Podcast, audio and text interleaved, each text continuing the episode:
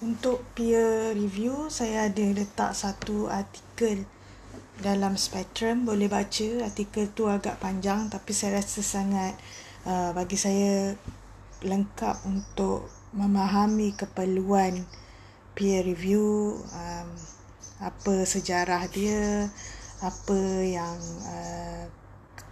kriteria ataupun apa yang dia review tu, apa kritik yang dinyatakan oleh para ilmuwan terhadap peer review ni. Jadi peer review ni kita dah belajar kan masa dalam kelas etika, kalau masih ingat. So sebenarnya sekarang peer review adalah amalan yang dah lama diamalkan dalam dunia akademik, untuk terutamanya untuk penerbitan ni, penerbitan artikel. Jadi peer review ni sekarang banyak kritikan lah tentang sama ada peer review ni efektif ke tak, ada isu-isunya yang tertentu kita dah belajar semester lepas kan. Peer review dia ada beberapa kaedah, maksudnya cara peer review yang digunakan, sama ada open review maknanya dua-dua penulis dan reviewer tahu, kenal, maksudnya maklumlah siapa yang dia review ataupun author tahu siapa yang akan nilai artikel dia, ataupun dia boleh jadi single blinded, maksudnya reviewer tahu siapa author tapi author tak tahu siapa reviewer, ataupun cara yang biasa juga digunakan oleh jurnal adalah double blinded peer review. Double blinded maksudnya dua-dua tak tahu artikel, artikel pula, author dengan reviewer tak tahu siapa mereka. Okey, siapa yang dia nilai dan siapa yang menulis tu dia tak tahu. Jadi masing-masing ada kelebihan masing-masing lah. Awak boleh baca lebih lanjut dalam artikel. Dan juga dalam artikel tu ada tulis kenapa perlu ada peer review dalam penerbitan. Jadi ini pun kita dah belajar kan, apa kepentingan dia. Secara ringkasnya kita boleh kata dia, kita tak nak dalam dunia akademik ni, kita dah belajar ada dalam scientific community, kita ada beberapa kaedah yang kita panggil self-correcting mechanism. Maksudnya dalam community kita sendiri tak perlu orang luar, orang yang bukan akademik untuk nilai, kita nilai sendiri dan kita jaga integriti akademik tu dekat situ. Jadi kita tak nak dapatan-dapatan kajian yang berdasarkan kajian yang tak bagus sebenarnya, yang eksperimen dia tak bagus dan sebagainya, dia dapat buat keputusan, kesimpulan yang besar, yang macam kita kata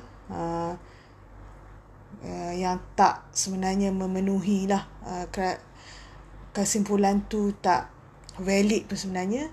Kita tak nak benda macam ni disebarkan kepada bacaan orang lain, okay? Dan juga seterusnya bacaan umum lah kita tak nak.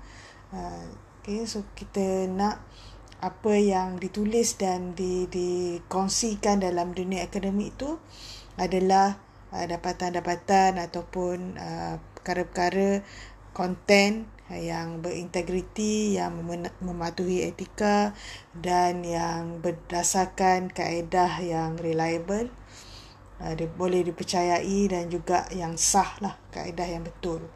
Okay. Dan peer review juga akan lihat sama ada artikel tu bernilai tak untuk penerbitan, layak ke tak untuk penerbitan, dari segi tajuknya, kandungannya, kesimpulannya, semua tu dia akan tengok. Orang yang akan review biasanya reviewer tu adalah pakar. Pakar tu tak semestinya profesor. Pakar ni maksudnya orang yang berada dalam bidang tu. Contohnya kalau jurnal tu pasal ethics, orang yang akan jadi reviewer sekurang-kurangnya orang yang pernah menulis tentang ethiks, ada mungkin kita kata bidang kepakaran dia, dia tulislah ethics.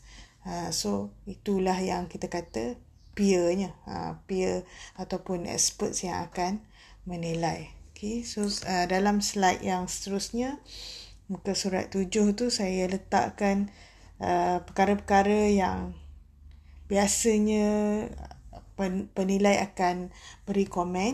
Okay, ada beberapa dekat sini, ada 8 kan, banyak lah.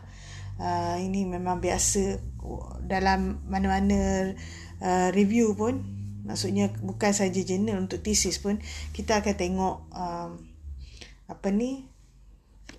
research framework, research design, data yang dia dapat tu cukup tak untuk buat kesimpulan macam tu, adakah dapatan dia tu original, tak ada plagiat dan sebagainya, kesimpulan dia tu menepati tak data yang dia dapat, ataupun kesimpulan tu macam orang kata apa, over generalize pun tak boleh juga kan. Okay, dari sudut literature review yang dibuat, dari sudut kejelasan penulisan, ada juga yang akan komen dari sudut bahasa, adakah perlu penambahbaikan daripada bahasa dan sebagainya lah.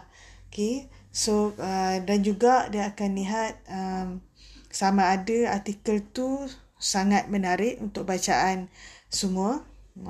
Biasanya kalau jurnal yang international, dia akan komen adakah topik yang disentuh dalam artikel tu memenuhi minat ataupun skop jurnal, dan juga menepati ataupun dia jadi satu keperluan kepada bacaan untuk semua orang di peringkat global lah. Tak semestinya kalau katakan Malaysia, kalau kita tulis pasal Malaysia contohnya, dia akan minta author maklumkan ataupun bagi tahu pada mereka kenapa tulis pasal Malaysia, apa manfaat yang orang luar Malaysia dapat bila dia baca tentang Malaysia.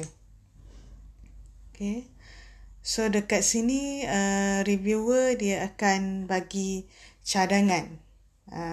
So biasanya bergantung pada jurnal. Kadang jurnal tu dalam sistem yang dia ada, dia memang ada section untuk reviewer. So bila reviewer login masuk dalam sistem tu, dia akan komen, dia macam dah ada borang macam tu.